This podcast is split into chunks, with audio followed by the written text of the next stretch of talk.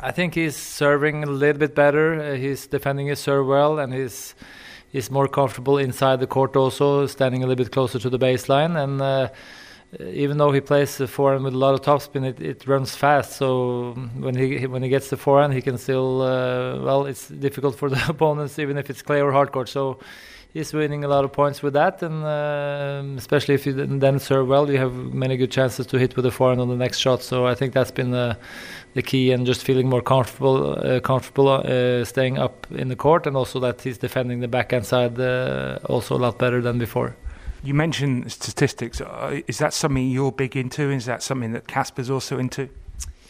Yeah, yeah, I'm into it. I don't know how much Casper is into it, but uh, but we, we of course we look at, at, statistics and we analyze the opponents and everything. And and uh, I just remember when he was playing the big servers uh, in the beginning of his career, he was, you know, not winning enough points uh, on their first serve. So now he's he's improved that a lot, and he was always a good quite good return on the second serve when he had time to to swing the ball. But on the first serve, he had problems, and uh, I think when you, I would like to see the statistics from like 2018, 19, and and the, the last year. I think it's it's uh, has has improved quite a lot. So.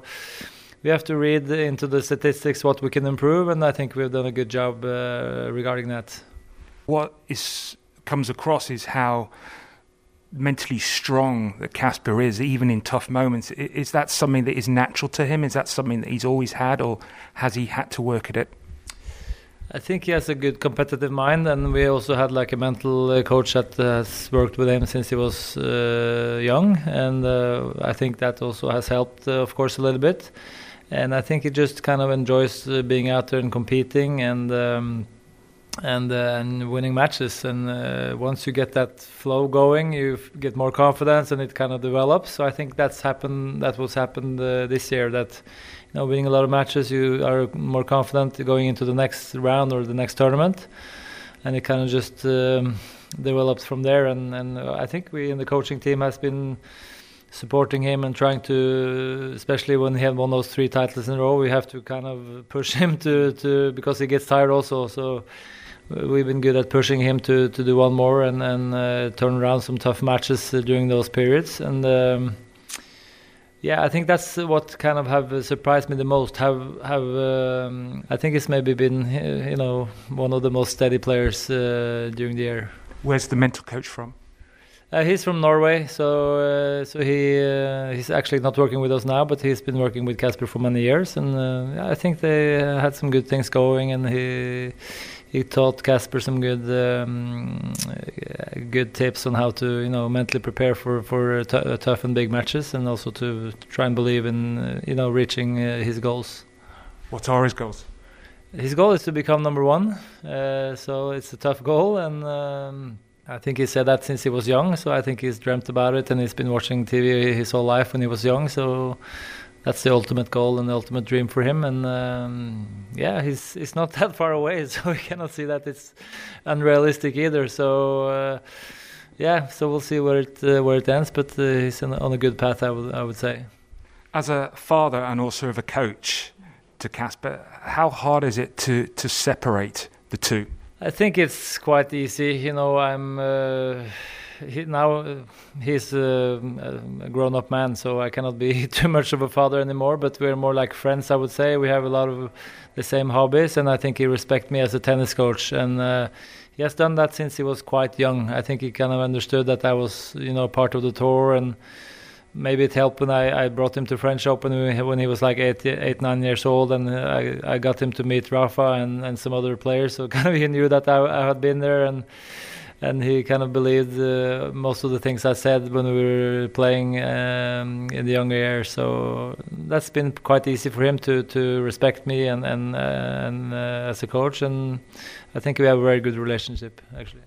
Sometimes when you when you bring a, a, a youngster to a tournament and they remember something that, that's vivid throughout, what, what does Casper remember the first time you took him to the French, aged eight?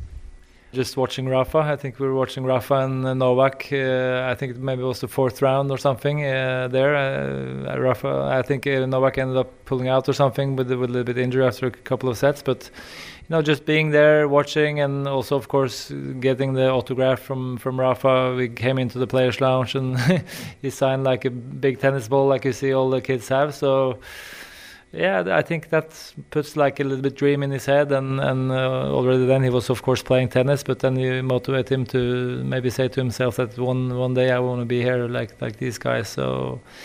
He's had like three, four of those trips when he was young. Uh, I think he was the, at the Nitto ATP finals with his grandmother when he was 11, and uh, also a few years later he went to Madrid with the, with the other grandmother. So you know the, the whole family is into tennis, and you know since he he's been a good player all his life, they kind of wanted to motivate him and and bring him to those uh, big tournaments where he could see his uh, idols.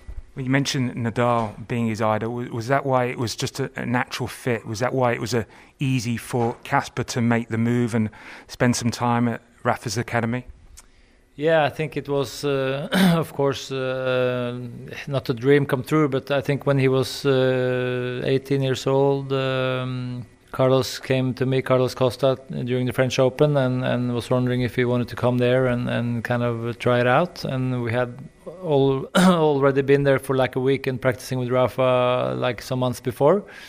So we kind of knew what it was, and it was, of course, a big, uh, big, big step for us. But um, when we had the chance, we knew how Rafa we wanted to see how Rafa was training and we to, to learn from the experience from from Toni and all those good coaches they have. So since 2018, we have kind of tried to be there as much as we can, and we still uh, are using them. And and um, when I'm not around, when I'm not on the tournaments, we bring Pedro Clar, which is one of the coaches there. So it's been a great success, of course, and we're happy to. Um, uh, to have a, um, a, relationship with them, and um, I hope it will continue for many years it has been very, very successful. You men- mentioned that you have the same hobbies as Casper. What, what are they? Uh, we play golf. Uh, what do you play off? I am like a four handicapper, and uh, Casper's a little bit better than me now. But you know, before I used to beat him all the time. But uh, I, I learned to I teach him to play when he was young, so he has a good technique. He was always doing many other sports, uh, soccer, golf, and a little bit ice hockey. So golf is the, of course a favorite uh, sports outside of tennis. We try to do some some rounds, of course, sometimes on the tournaments, and we we maybe do like a week uh, after the season. But we we like to go on golf vacations and play rounds, and we are into ice hockey also a lot. And uh, and Casper is quite into soccer, so he likes all the sports and and uh, yeah, a little bit of the same interests. What football team do you support?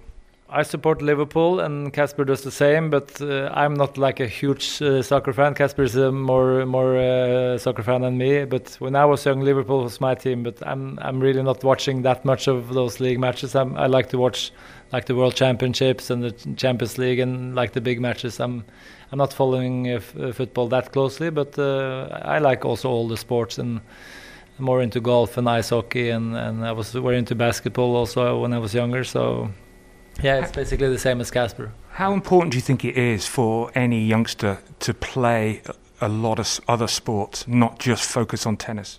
I think it's important, but you know, it's no, it's nothing that is written in stone how you become a good tennis player. I think uh, there's many paths to uh, paths to to becoming a top player, but um, I think it's good to develop skills in other sports, and I think it's good to to have those as hobbies when you're you know uh, getting older or, or doing something next to tennis. And uh, uh, I think that uh, it's easy to get tired of only doing one sport. So especially when you get to that age, 15, 16, 17 if you have been playing like uh, 30 hours every day since you were five years old, it's easy to kind of burn out a little bit. If you had, if you have some other sports that you did when you were younger, I think it's easier to say, okay, I'm good at many sports, but now I want to focus 100% on tennis. And, and uh, what, what age do you think is advisable to sort of fully focus on tennis?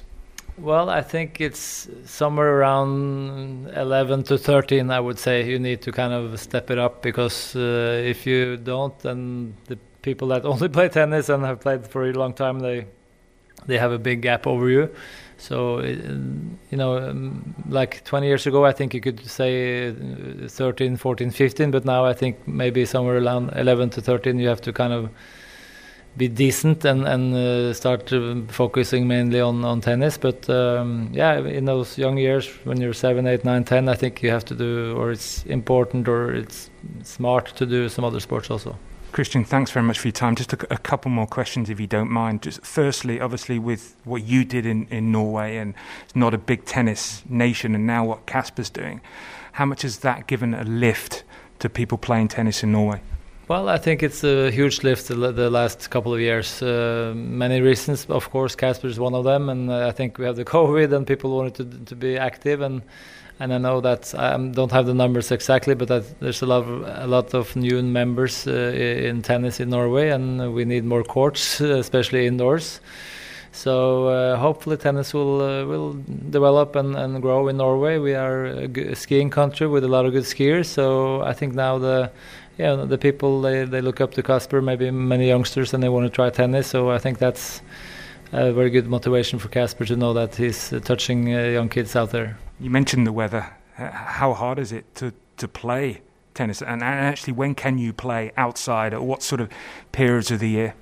Uh, normally, you can start outside the end of April, and, and you can play until maybe end of September. So the indoor season is basically six to seven months. But um, but we have yeah we have a lot of indoors but you know we have more outdoor courts so it's always like pressure when when the winter comes everyone wants to play the same amount of hours that they did in the summer so that's not always that easy but uh, yeah i think a lot of clubs and, and hopefully the governments are you know more supportive of building more sports uh, complexes and, uh, and, then especially tennis. So we'll see what happens in the future but uh, definitely the the sport is growing in norway